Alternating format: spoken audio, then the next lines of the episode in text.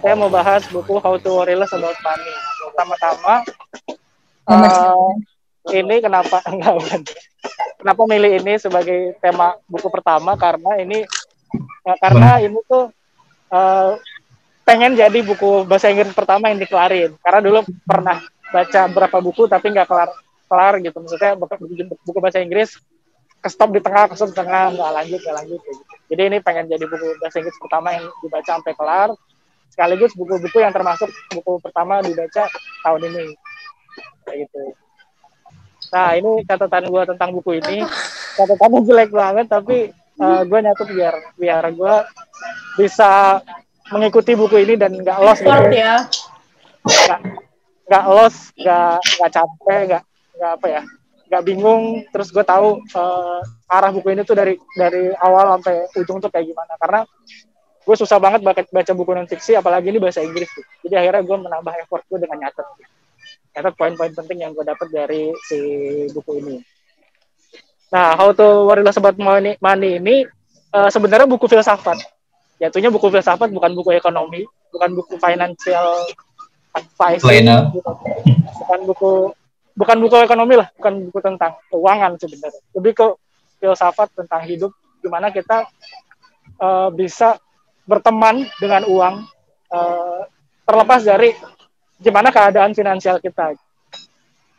Yang pertama banget di, disebut-sebut di awal di introduction itu tentang uh, apa ya kebanyakan advice tentang keuangan itu cuman kedua hal.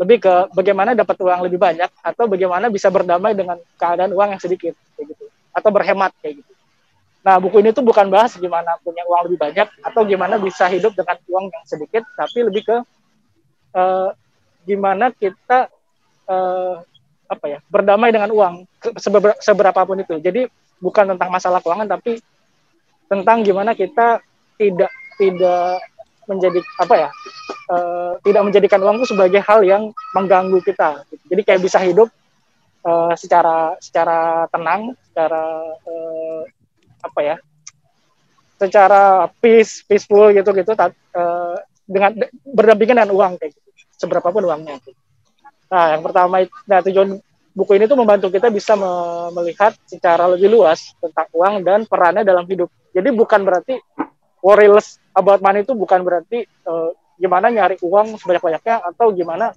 meninggalkan dunia gitu. Jadi kita nggak mikirin uang lagi gitu. Karena ada yang ekstrim kayak gitu kan. Nah, dia ngebawa awal-awal itu tentang uh, gimana kita memikirkan uang gitu. Nah, uh, worries uh, atau ke, atau kekhawatiran itu uh, harus itu itu hal yang wajar gitu. Karena kita punya kekhawatiran terhadap uang berarti kita peduli peduli dengan kehidupan kita dan gimana uang itu berpengaruh dalam hidup kita gitu. Jadi worry itu sampai dengan kita care gitu dengan hidup kita dengan diri kita. Kenapa kita worry tentang uang ya karena kita peduli dengan hidup kita yang ingin lebih baik gitu dan salah satu faktornya adalah keuangan gitu. nah si worry ini harus di harus dijernihkan harus di, uh, ditarik ke pertanyaan gitu uh, apa sih yang saya khawatirkan tentang uang gitu. atau kenapa sih saya khawatir tentang keuangan gitu nah baru itu yang dijawab gitu. nah terus uh, nextnya adalah gimana kita membangun relationship kita dengan uang maksudnya uh, apa ya?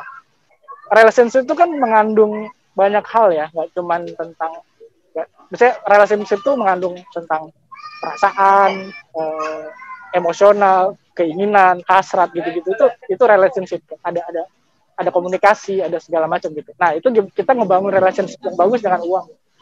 Di mana kita kita tuh berteman gitu. Jadi uh, kita tahu fungsi uang di hidup kita uh, kita bisa mempertahankan dia kita uh, kita bisa menggunakan dia dengan baik kayak gitu. Dan saling saling uh, apa ya saling berdampak baik gitu. uh, kita uang kita kepada uang uang kepada kita. Nah dia dia akhirnya masih ngasih contoh-contoh kasus gitu.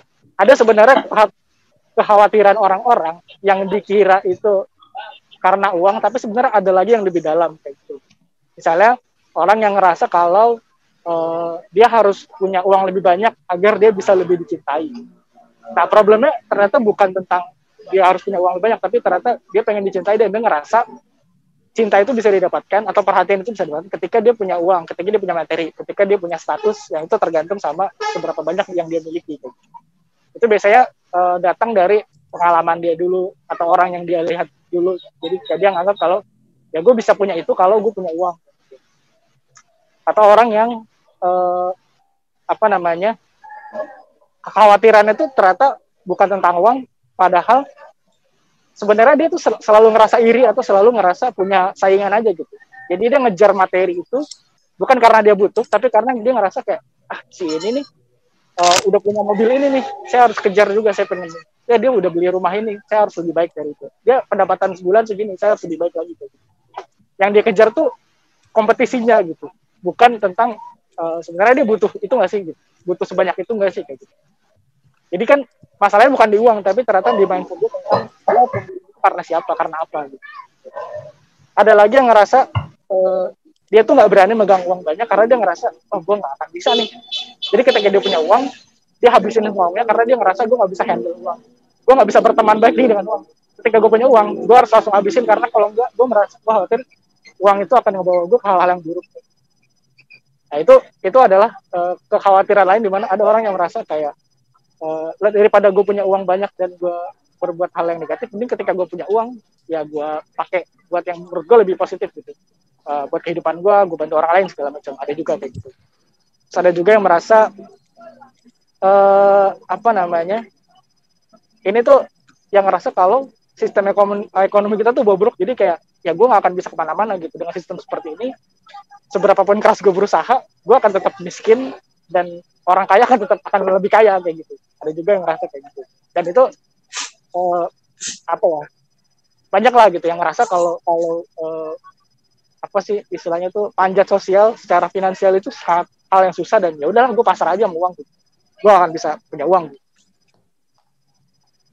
terus uh, ada juga orang yang dia kasih contoh kasus di mana ini orang ini nggak punya uang bukan nggak punya uang banyak. Tapi dia tahu tapi dia bergaul dengan orang yang punya uang banyak.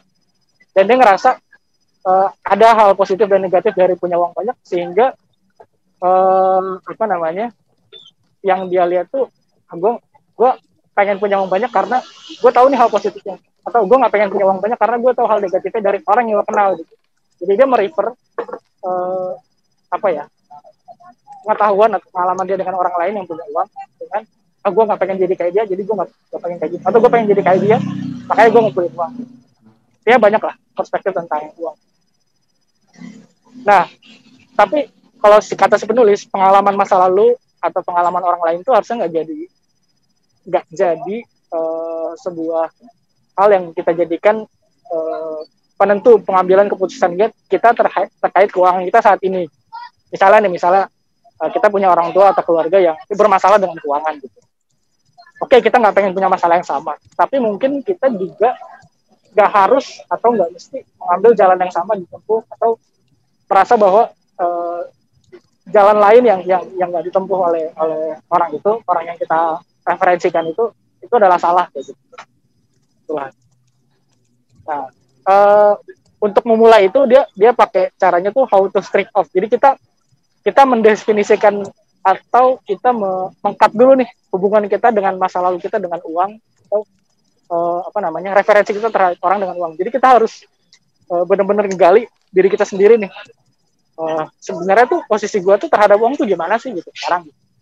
Yang pertama kayak uh, acknowledgement gitu kan. Kita admit gitu. Kita tuh saat ini sekarang gimana sih memandang uang tuh kayak gimana sih? Ya terima aja apa pun itu. Misalnya, misalnya gue nih, gue tuh uh, ketika baca ini gue nggak gue nggak kaget karena dari mungkin dua tahun lalu gue ngerasa gue kayaknya nggak butuh uang banyak deh jadi gue nggak terlalu pengen uh, apa ya ngejar sesuatu yang yang sifatnya materi yang banyak banget karena gue mungkin nggak bisa nih ngelolanya kayak gitu.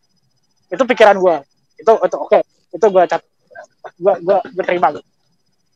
nah terus uh, apa namanya kita refleksikan gitu jadi kita kita bikin asosiasi gitu. Jadi kita turunin tuh dari dari uh, pemahaman kita tentang uang itu kita turunin jadi kata atau frase yang bisa menggambarkan gitu. Misalnya si orang ini dia nulis uang itu suffer, uang itu uh, apa namanya sesuatu yang semakin dikejar tuh semakin jauh kayak gitu itu pandangan itu kan nunjukin kan bahwa pandangan dia terhadap uang itu adalah sesuatu yang cenderung negatif kayak gitu atau mungkin ada positifnya apa gitu uang tuh kecukupan uang tuh kemapanan uang tuh uh, ke rasa aman kayak gitu. Uang tuh kayak gitu. Jadi jadi kita definisiin gitu. Kita asosiasiin pandangan kita tentang uang dengan uh, perasa atau kata gitu. Nah terus kita runut nih. Kita punya kejadian penting apa ya dalam hidup terkait uang gitu. Misalnya gitu misalnya ada yang punya kejadian tuh di mana uh, mungkin keluarganya punya pengalaman bangkrut sehingga dia memandang uang tuh berubah ketika ada yang mungkin punya pengalaman dia pernah hidup dalam bergelimang harta terus berubah nasibnya. Ada yang kebalik misalnya dulu pernah miskin banget terus jadi orang kaya. Nah itu tuh bakal ngaruh dengan cara pandang dia terhadap uang kan. Nah yang keempat itu cari uh, orang yang bisa kasih kita apa ya sudut pandang yang yang cukup objektif dalam memandang uang. Terlepas dari problem finansial kita atau keadaan finansial kita sekarang jadi dia cukup objektif jadi dia bisa melihat menilai kalau posisi gue sekarang gini. Uh, dalam hal keuangan gue pengen mencapai kayak gini. Nah orang yang bisa menerima itu orang yang nggak yang nggak sotoy bilang ah, bisa cuy sayang energi lu sayang potensi lu lu harus bisa mencapai segini lagi. Atau yang sebaliknya yang ngerasa udahlah nggak usah ngejar materi udah nggak usah ngejar duit gitu. Itu nggak ada gunanya gitu. Nah cari orang yang di tengah-tengah gitu yang dia cukup objektif ngasih ngasih kita saran tentang keuangan terlepas dari uh, target atau capaian ke, ke keuangan yang pengen kita capai gitu. itu tuh oke okay. uh, eh, terus dia masuk bahasan selanjutnya tentang bagaimana kita mendefinisikan uang itu sendiri uang itu kan sederhananya adalah alat tukar kan secara uh, secara aslinya tuh dia ya udah nilai nilainya itu uh, setara dengan apa itu jadi jadi perantara kita bisa memiliki atau mempunyai sesuatu atau merasakan sesuatu nah dia juga terkait dengan uh, kebutuhan dan keinginan. Itu ini hal yang apa ya hal yang udah common lah gitu. Bahwa ada yang namanya keinginan ada yang namanya kebutuhan kayak gitu. Nah terus uh, ya apa ya jadi kita balikin lagi nih definisi uang itu ke, ke nilai tukar itu. Jadi jangan jadi dia sebagai suatu tujuan tapi oke okay, uh, tujuan gua apa dan uang itu jalannya gitu.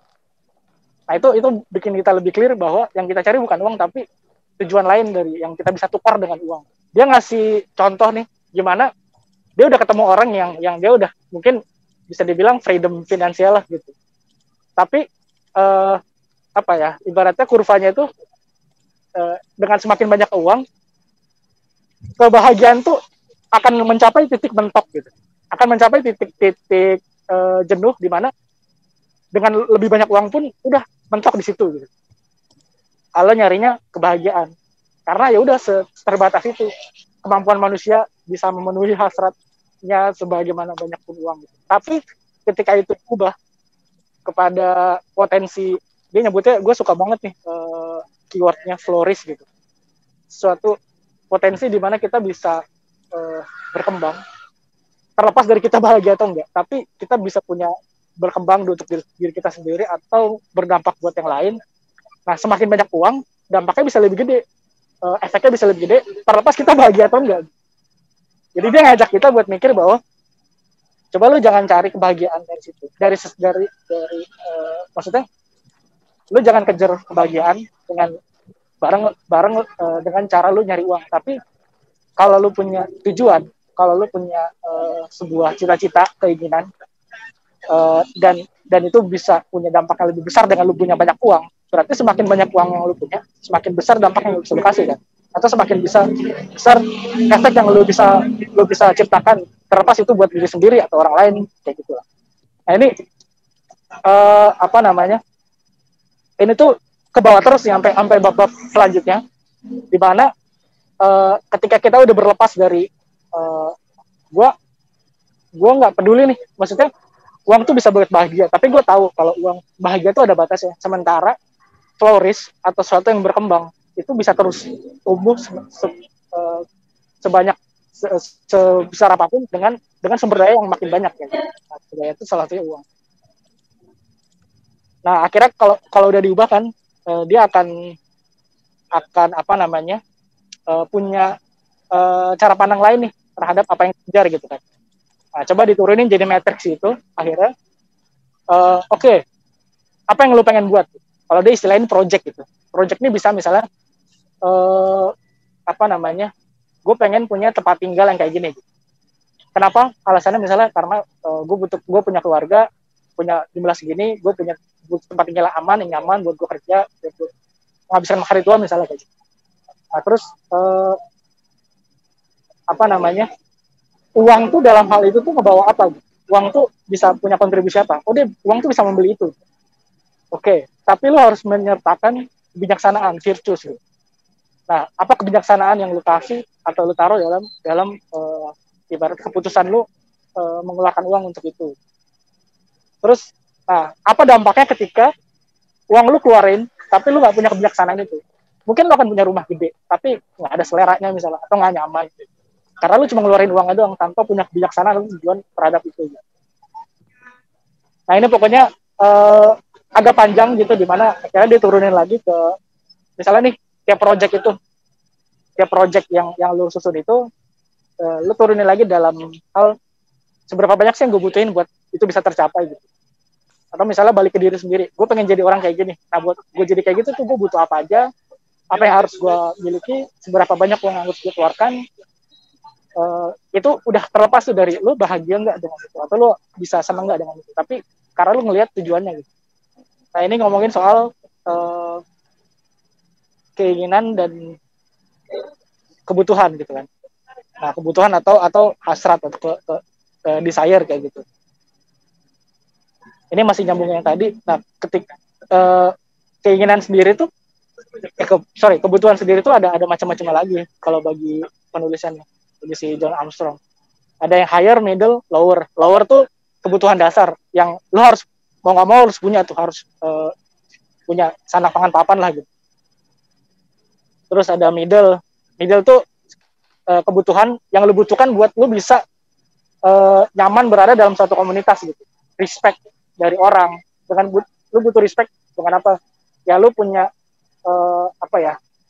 Uh, lu mungkin istilah gampangnya adalah lu terlihat fit ada di masyarakat terpandang gitu Nah, yang lebih higher lagi adalah yang lebih tinggi lagi adalah tadi flourish, lu bisa berkembang. Lu butuh apa buat bisa berkembang kayak gitu. Dan semuanya tuh butuh uang gitu. Nah, menariknya dia turunin itu menjadi uh, matrix lagi gitu. Tadi macam uh, kebutuhan itu apa? Misalnya uh, kebutuhan itu dalam bentuk kata sifat, terus itemnya apa, barangnya apa atau atau uh, objeknya apa, terus secara minimal yang yang dibutuhkan apa, sampai costnya berapa kayak gitu. Jadi jadi cukup menurut gue cukup realistis gitu.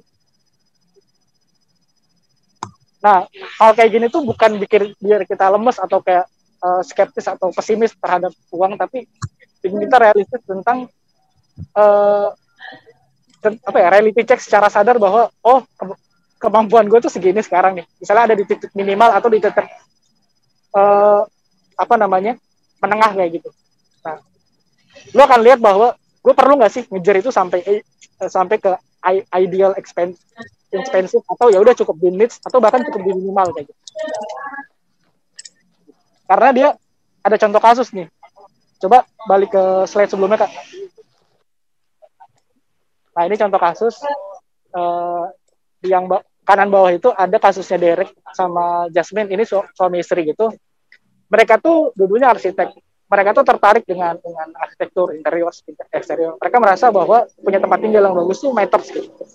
Sehingga mereka rela buat habisin duitnya buat tinggal di uh, suatu tempat terpencil di daerah Normandik, pindah dari London uh, untuk dapat tempat tinggal yang bagus terlepas dari lingkungan apa yang mereka dapat akses mereka terhadap kerjaan nanti di sana. Tapi karena bagi mereka tempat tinggal yang bagus itu penting sebagaimana uh, keinginan mereka atau ke, kebutuhan mereka sebagai gue arsitek gue butuh tempat tinggal yang gue juga suka kayak nah kasus lainnya kebalikannya adalah kasusnya si Jennings ini. Si Jennings ini dia bukan Jennings ya Jennings. Dia itu satu keluarga nih satu keluarga yang punya prinsip di mana kita nggak butuh merayakan hal-hal yang sifatnya itu buang-buang uang. Mereka nggak ngerayain Natal. Mereka nggak ngerayain ulang tahun. Tapi mereka mengalokasikan uang itu untuk hal-hal yang mereka anggap tuh pengalaman yang tidak tergantikan. Misalnya mereka pelesir ke tempat sejarah yang yang orang tuh nggak kepikiran buat ke sana tapi mereka mengambil ibaratnya ini tuh penting gitu. Pengalaman kayak gini tuh esensial buat buat buat keluarga kita gitu. Uh, jadi bagi dia ya nggak penting. Uh, eh, gue ngerayain atau ngeluarin duit buat hal-hal yang ya udah sifatnya artifisial tapi gue butuh yang lebih esensial gitu. Nah itu kan beda banget tuh kan. Nah, itu karena dia udah nemuin tujuan dia gitu. Uh, bagi gue yang yang yang pengen gue capai dengan uang tuh ini gitu. Nah ada ada dua bab lagi yang belum gue, kelar gue baca. Ini bab 6 judulnya How to Make Money and Be Good Person at the Same Time. Karena anggapan orang bahwa jadi orang kaya tuh brengsek gitu. Orang kaya tuh uh, apa ya di masyarakat tuh banyak musuhnya lah gitu. Banyak orang yang anggap kalau kalau jadi orang kaya lo lo nggak adil karena karena lo punya uh, sumber daya atau atau lo punya uh, akses dan segala macam yang jauh dengan orang-orang lain gitu. lo punya tingkat kepapanan apa bisa bisa ngelakuin apa pun karena lo punya sumber daya. Nah di sini di bab ini uh, apa ya mungkin dia ngasih perspektif gimana sebenarnya lo bisa punya uang tapi lo mungkin bisa terlepas nih dari anggapan itu. Karena mungkin nggak tahu ya gue nggak pernah jadi orang kaya juga nggak tahu rasanya gimana punya banyak uang dan, dan mungkin ada hal yang bisa berubah dalam cara pandang gitu. Apalagi kalau lo ngerasa uh, semua kekayaan atau atau semua yang lo dapatkan itu asa, asa, atas hasil usaha lo pasti lo akan pride gitu kayak ya kalau lo mau kaya ya berusaha gitu ya lu jangan jangan minta gitu misalnya. jangan jangan jangan mengharapkan orang lain misalnya gitu. itu mungkin cara pandang yang belum didapatkan nah lanjut di bab tujuh uh, dia tuh ngasih kayak apa ya mungkin kayak ngerekap uh, nge, nge nge lagi bahasan-bahasan sebelumnya tentang uh, ini kan buku ini ngomongin lebih banyak ngomongin tentang ini ngubah cara pandang nih terhadap uang jadi seperti yang gue bilang di awal uh, bukan tentang uangnya banyak atau dikit tapi lu tahu kebutuhan lo apa dan lu uh, bisa nih memposisikan uh, uang itu tuh fungsinya apa sih dalam dalam mencapai kebutuhan atau keinginan lu itu. Nah dia ngasih ngasih uh, tambahan lagi nih bahasan tentang orang kaya ini the problem of the rich. Ada tentang inheritance. Inheritance apa ya? Tadi gue lupa istilahnya. Warisan. Ya tentang warisan uh, bagaimana bijak dalam dalam uh, mengelola atau lu bisa mewariskan apa kayak gitu. Envy di mana uh, orang kaya tuh karena dia punya sumber daya dia punya masalah dengan dengan dengan rasa iri karena dia bisa aja ngabisin uangnya buat hal yang penting karena cuma ngerasa iri doang. Atau dissipation, oh gimana? Perasaan di mana uang lu tuh hilang atau habis gitu atau gimana sih rasanya lu belanjain uang yang yang banyak kayak gitu dan itu habis untuk lu tukar dengan sesuatu kayak gitu. Terus under achievement gimana mungkin orang kaya itu punya semacam tingkat kompetitivitas yang beda dari orang lain di mana kayak ketika dia akhirnya tidak mendapatkan sesuatu yang dia inginkan ya mungkin uh, apa namanya stresnya berlipat-lipat kayak gitu. Nah di, di sisi lain dia ngasih tentang kebijaksanaan dari kemiskinan kayak gitu Nah, ini gue belum baca semua. Ini ini kayak skimmingan skimmingan gue aja bahwa ada hal-hal yang bisa lu pelajari dari dari kemiskinan atau ya sederhana apa ya kesederhanaan kayak gitu. Terus Nah ini dia recall lagi tentang intimate relationship with money. Jadi terlepas lu jadi orang kaya atau miskin, lu punya duit banyak atau enggak, selama lu tahu eh, lu ngelakuin apa dan uang tuh fungsinya apa, ya udah it's okay gitu. Nah yang terakhir dia ngasih tugas dia ngasih PR jadi di tiap bab itu ada bacaan uh, lanjutan atau ada series yang ini kalau lo mau tahu tentang ini nih lo nonton series ini lo kalau mau tentang ini baca buku ini di bab ini kayak gitu. udah gitu aja sih terima kasih Amar sudah membahas buku uh, How to Worry Less About Money Mar, uh, bukunya berapa halaman ya? Ini kayak padat banget ya. Padahal kayak tipis bukunya sebenarnya karena itu pointernya banyak dan dan uh, dia langsung ngasih contoh langsung ngasih langsung to the point to the point gitu cuman 149 149 148 halaman. Jadi ini apakah yang kalau kata orang-orang di seminar daging semua gitu ya? Enggak ya? Mm-mm. Nggak juga sih. Eh, Nggak, Ada ada, gimmicknya. ada kulit-kulit dikit lah. Tulangnya juga ada. Kulit-kulit dikit. Kulit malah sulit malah sulit dibagi ke orang ya. Oh iya, Ngasih kulit ke orang tuh berarti Tergantung udah kalau temenan. kering oke, Oh, tapi kalau basah nggak mau. itu precious Eh, itu. gimana? Iya kan? Kalau belum teman banget nggak bisa lo dapet kulit kita.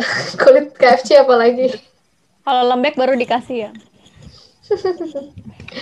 Oke, bukunya 149 halaman, eh, bahasannya cukup padat, tapi rasa-rasanya memang buku The School of Life tuh emang agak kontroversial sih. Jadi kayak biasanya kayak duren gitu bukunya The School of Life tuh ada orang yang suka banget atau ada orang yang nggak suka banget. Gue baca komen-komen orang di Goodreads tuh kayak apaan sih nih? Kayak sotoy banget nih atau kayak ini mah cara pandang orang kaya banget nih. Oh, lu karena punya uang aja lu bisa mikir kayak gini kan gitu. Pada kenyataannya dia emang orang kaya. Enggak juga. Oh, Biasa nggak aja. juga. Jadi tuh dia kayak Eh. punya beberapa beberapa keinginan yang aneh banget sih gue bisa punya keinginan ini. Misalnya nih, misalnya dia kan penulis ya. Dia tuh kagum sama sama penulis di Itali, siapa namanya gitu tuh lupa. Heeh. Dia tuh punya keinginan, gue pengen nginep nih di hotel ini di Venesia karena gue kagum sama penulis ini. Padahal itu nggak ada hubungannya dengan ketika gue nginep situ gue akan gak akan jadi penulis hebat gitu. Gue cuma pengen di sana karena penulis yang gue suka pernah nginep di sana. Itu kan keinginan yang nggak penting tapi aduh gue pengen banget. Oke oke oke. Iya iya iya. Biasanya emang gitu sih ya, ya buku-buku di apa School of Life. Eh, ta- terus tadi kan Amar sempat apa jelasin kalau jadi nggak penting punya duit atau punya duitnya, yang penting kita tuh bisa figuring out, bisa menemukan sebenarnya untuk apa duit itu seharusnya sebagai goal, eh, sebagai media, sebagai tools ya. Tapi nggak boleh jadi goal gitu kan. Tapi kan untuk figuring out pengen apa itu butuh duit ya nggak sih? Nggak ya? Terus, it- Oke teman-teman, apakah ada yang mau ditanyakan kepada Amar bukunya Eh, terkait terkait dengan bukunya atau terkait topik-topik yang udah di eh, subtopik yang udah di eh, kupas Amar di bukunya? Amar mau tanya dong. Ya. Di buku itu dijelasin nggak parameter kaya? Hah? Parameter Parameter kaya? kaya. Heeh. Eh, gue belum Kaya sampai itu baca. apa gitu? gue belum sampai baca yang tadi bab 6 itu how to make money and be a good person at the same time. Kayaknya itu Hmm. menarik karena itu mungkin ngebahas tentang yang orang kayanya itu kayak gitu. Tapi kalau eh, di bab 5 tuh ada kan tadi yang yang bikin matriks tentang Hmm. eh, kebutuhan dan keinginan. Nah, kan ada tiga tuh, ada yang eh, apa namanya needs apa ya yang minimal nih, needs yang yang yang minimal Yang ini middle sama higher itu. ya yang ideal sama yang eh, apa yang ideal yang yang higher itu kan nah itu mungkin orang kaya itu ada di paling ujung kanan semua gitu di higher semua jadi dia ketika punya rumah dia bisa punya rumah yang paling maksimal sesuai dengan keinginan dia gitu. Hmm. Dan dia nggak nggak perlu khawatir tentang gue harus berkompromi nih yang Ya. ini harus gue bawa Finansialnya. Gua, yang ini gue harus bawa ke, ke yang paling minimal kayak gitu. Hmm. kayaknya gitu cuman gue belum belum eh, baca sampai kayak orang kaya itu apa sih Hmm. Oke oke. Buku kayak gini buku self help gitu nggak sih? Atau atau Kayaknya- bukan apa sih? karena dia kan series ya maksudnya ada beberapa buku lain di di series dia gitu. Ini ada how to thrive in the digital age how to stay sane how to change the world apaan? How to find fulfilling work how to think more about sex. Oke aneh terakhir kayak gitu. Jadi ya mungkin Ya, eh, mungkin kurang- tapi itu beda-beda penulis semua. Hmm. Udah pada semua ya series-series gitu ya. Self help series. Jadi kalau udah baca series itu mungkin habis itu ada apa, apa yang ini. terjadi ya nggak tahu juga. Eh, masih ada yang ada pertanyaan lagi? Kalau nggak ada, gue ada Mau dong. satu pertanyaan kayak Mau. Oke Karido. Mar, eh, t- tadi gue sebenarnya sederhana aja sih ada dua poin yang terlontar aja gitu di pikiran. Pertama, kira-kira kalau uh, uang itu tidak ada, maksudnya kita tidak bertransformasi dari transaksi emas dirham gitu ya. Ini kan ada pasar syariah di Depok tuh kan lagi rame ya. Bisa aja Bapak pekerjaan ya. Ini ya orangnya emang kontekstual ya. Selain sadar sejarah juga kontekstual orangnya. Lanjut dari Ya nggak nggak tahu juga sih kan uang itu kan memang tujuannya kan tadi alat tukar gitu ya mempermudah. Terus uang itu uh, merupakan ya secara intrinsik harganya murah tapi dicap sama otoritas perbankan nasional maka jadi punya nilai terus kemudian itu dijaminkan dengan sejumlah emas yang disimpan di Bank Indonesia itu kan kayak teori uang yang senjelimet itu ya. Ya. Gue jadi kepikiran ada nggak sih di satu tempat gitu yang bahasanya tuh menggunakan transaksi mata uang yang secara intrinsik dan ekstrinsik sama gitu. Adalah ya sederhana sih dirham atau emas gitu. Benar. Ya, terus kayaknya kita nggak akan ketemu proses sejelimet itu. Kita ngomongin tentang uang ngomongin tentang uang itu kan berseri-seri ya semua orang. Iya. bicara apalagi financial advisor gitu kan. Sekarang banyak tuh kan tokoh-tokoh sosmed bicara ini tuh tokoh-tokoh sosmed. tokoh-tokoh sosmed. Influencer. Apa itu? Karido, such a face. Oke.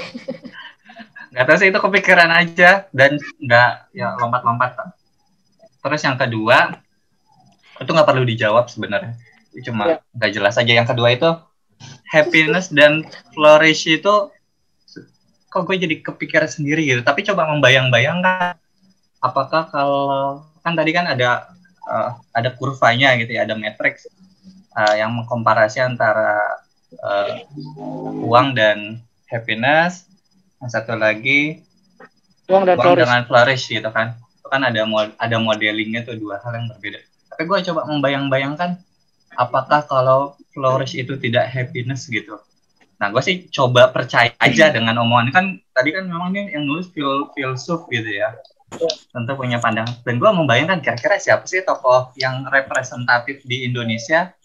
Ya dia nggak happiness gitu dengan uang yang banyak tapi dia flourish banget. Apakah definisi flourish itu tentang yang punya duit tapi dia menantang aja duitnya tuh? Dia kasih. Ya dia bikin bisnis gitu kan bikin startup uangnya di atau dimainin eh ke mana tuh? Yang lagi rame yang Reddit itu tuh kan di pasar Oh, investa- ta- investasi Yes, kayak gitu apakah itu definisi yang flourish gitu itu dia nggak happiness tapi dia di situ dia ada proses tumbuh kembangnya dan itu lebih valuable atau lebih berarti menurut buku ini salah gimana Eh, oke. Gue kalau yang gue tak, misalnya agak susah sih ngejudge orang tuh happy atau enggak. Tapi kalau flourish bisa dilihat. Hmm. Gimana? Kalau kalau orang happy atau enggak kan, ya itu balik ke dia sendiri kan. Dengan apa yang dia capai, dia happy atau enggak. Tapi kalau flourish, ya udah itu capaian yang yang kita bisa sama-sama lihat. Dampak lu sejauh apa sih? Atau eh, pengaruh lu sebesar apa sih? Dengan kalau kalau kita ngomongin uang ya dengan uang lu punya tuh lu lu punya dampak apa? Baik atau buruk kayak gitu. Atau diri lu sendiri se se apa ya?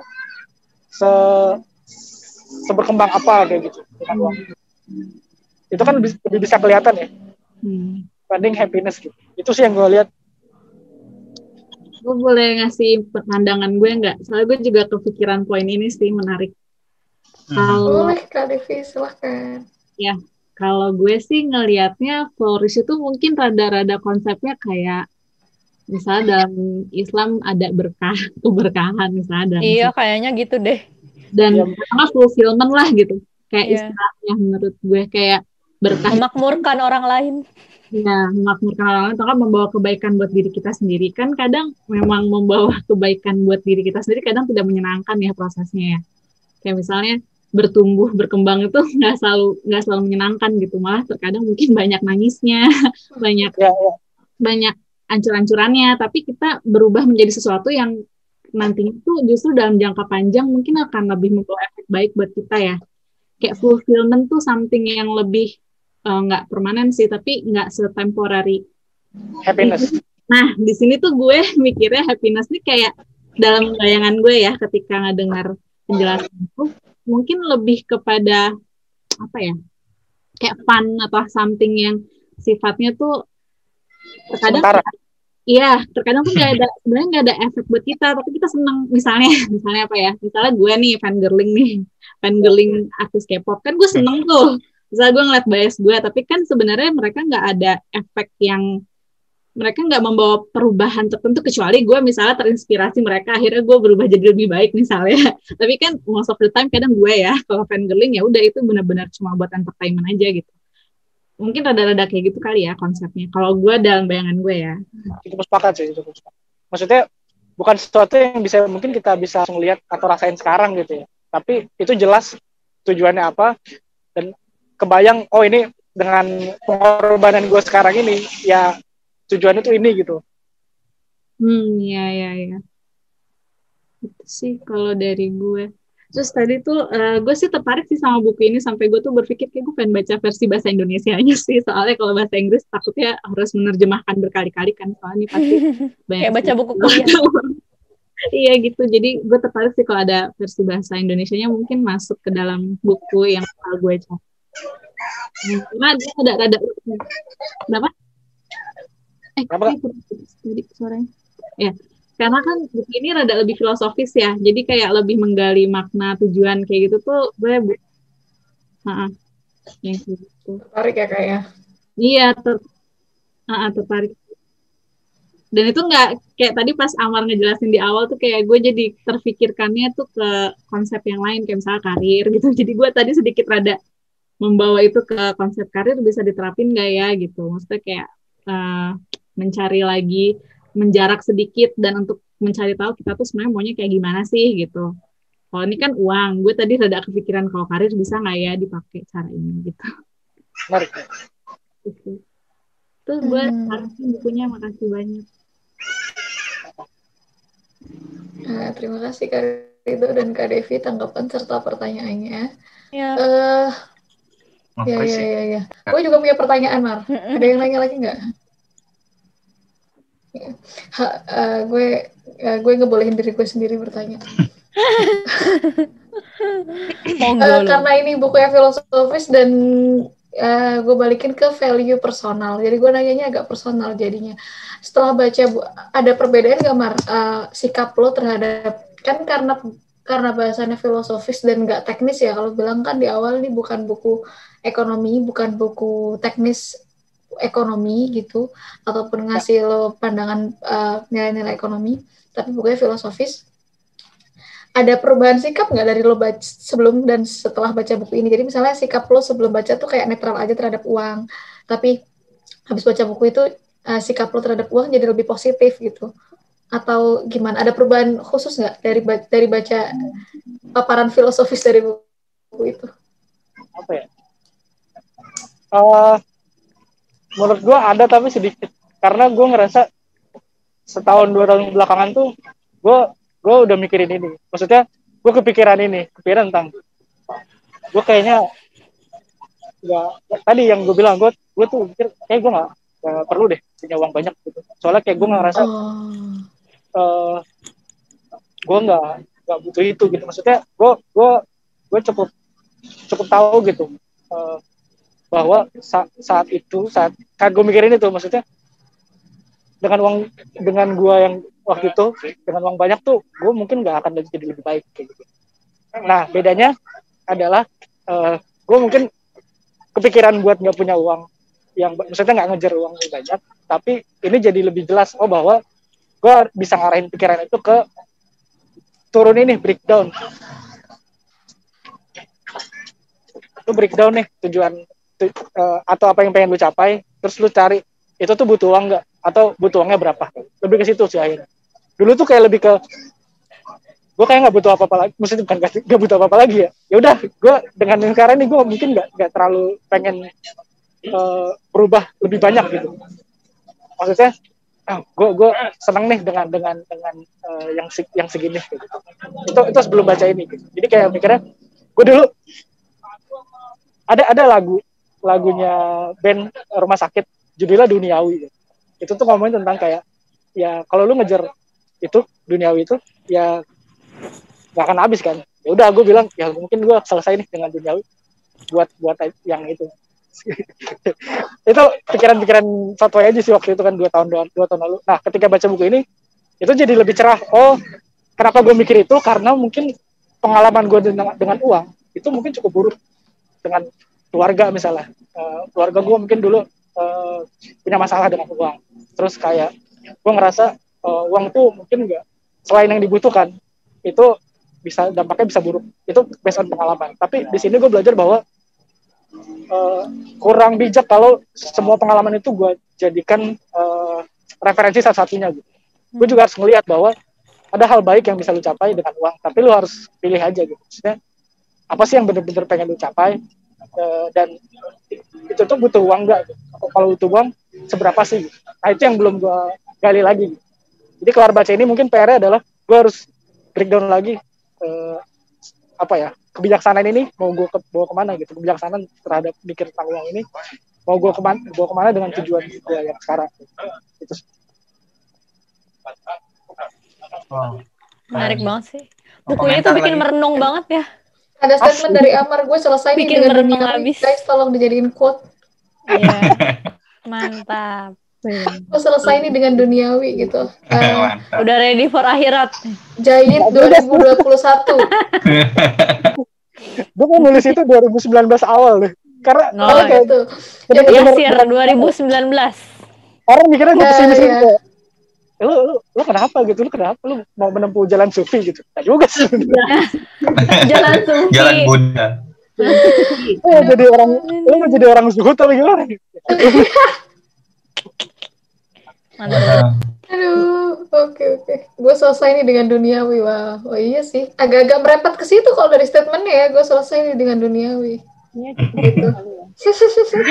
Ya merasa enough ya. Hmm, jadi pada saat nggak 2019 butuh. lo berpikir Ya, padahal padahal belum kena duit banyak aja belum kenal duit Ya. banyak aja Belum tahu dia duniawi udah mau memutuskan selesai duniawi. oke banget gitu kayak ya, belum tahu dunia itu kok udah mutusin Ya apa? Hmm, padahal semesta mendukung, Mar. Semesta tuh mendukung dengan bilang belum tahu aja rasanya lo, rasanya gue lo ya. Iya. Belum selesai, belum tamat, Nak. Belum setengah bab, kelar Oh, setengah belum kelar udah pengen kelarin aja. Masih banyak yang nikmat-nikmat kata dia. Eh, kayak kita emang gitu kali ya kalau yang kalau mendekati kenikmatan itu jadi kayak pengen nambah nambah nambah nambah nambah. Waduh, apa tuh contohnya?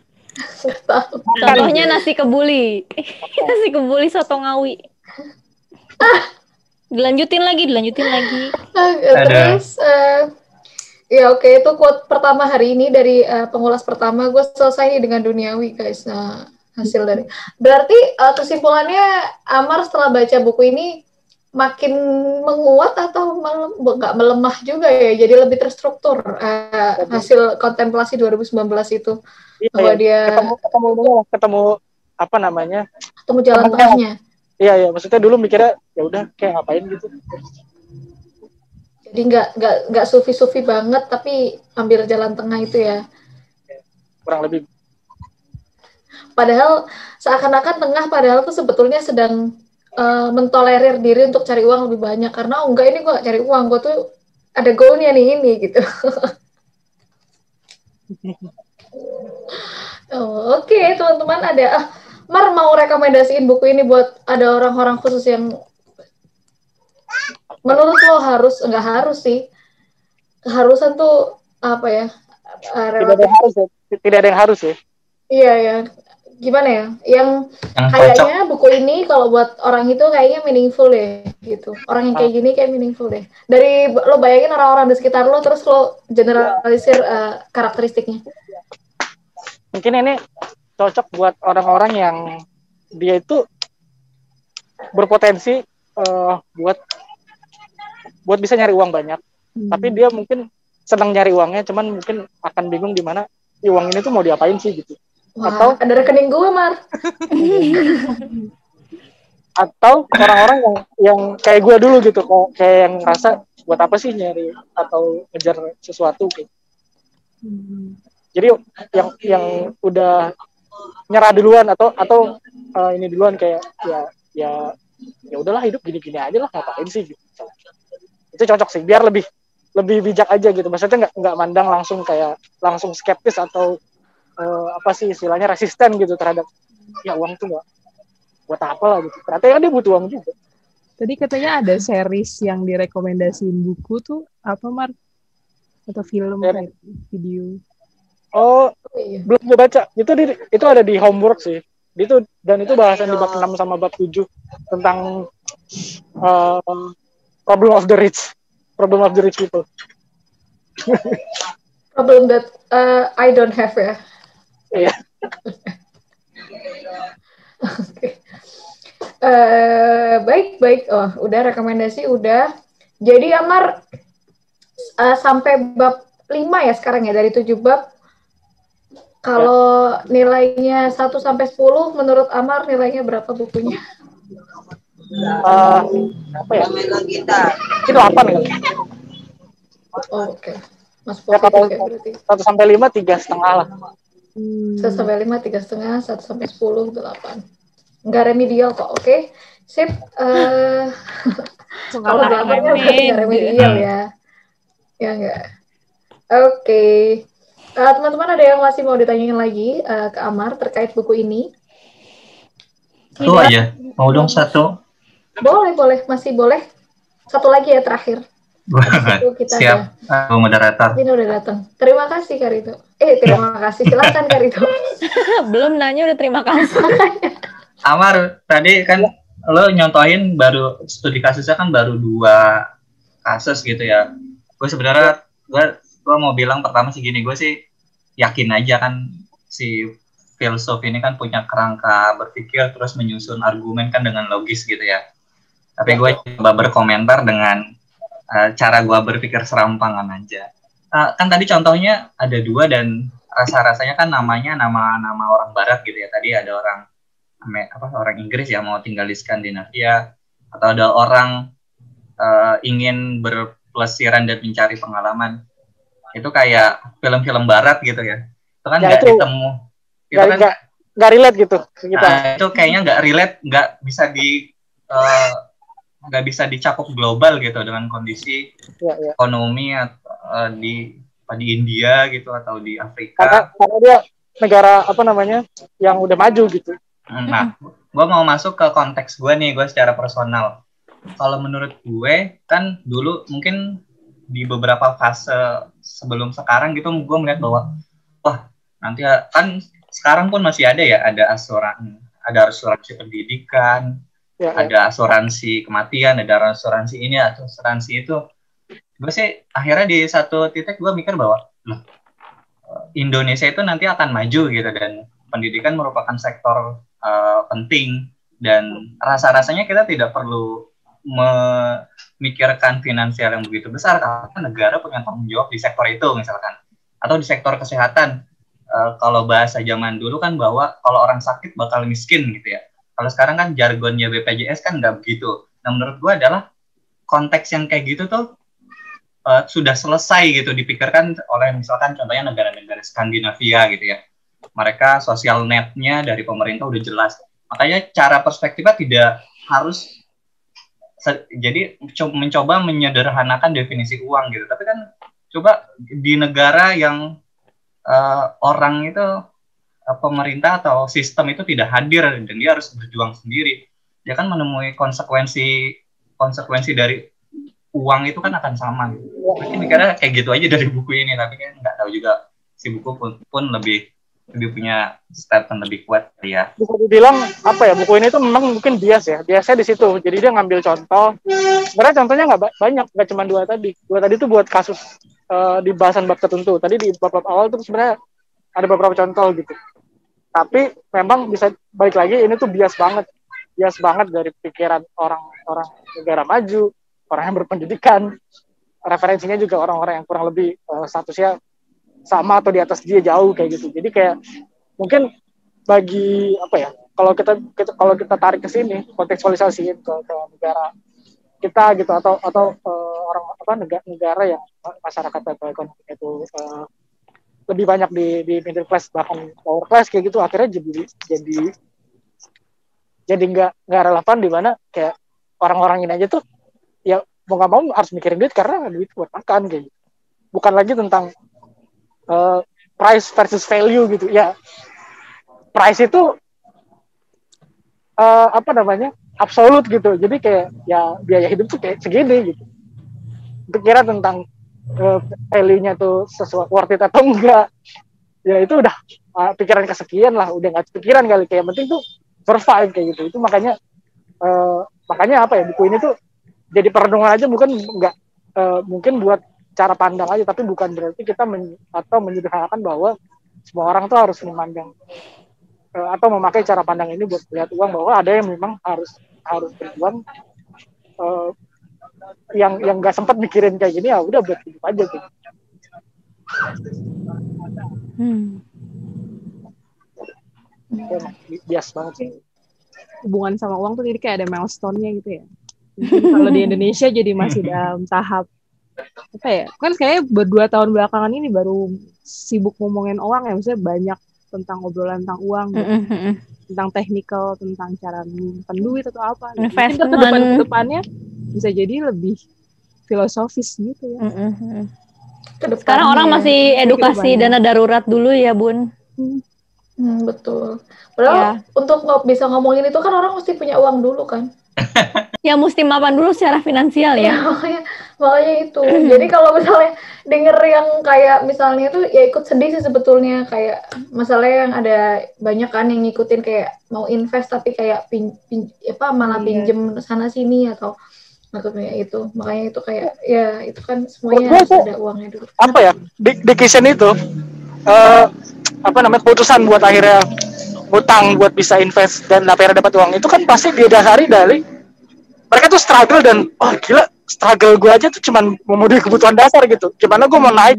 Gimana gue mau mau punya uh, sesuatu yang lebih gitu. Nah ini ada ada yang gue lihat nih tapi mungkin ngeliatnya tuh sekilas aja tapi udah ngerasa ini jalan jalan lain yang ya alternatif. Tapi ternyata terlalu mempercayakan itu kan.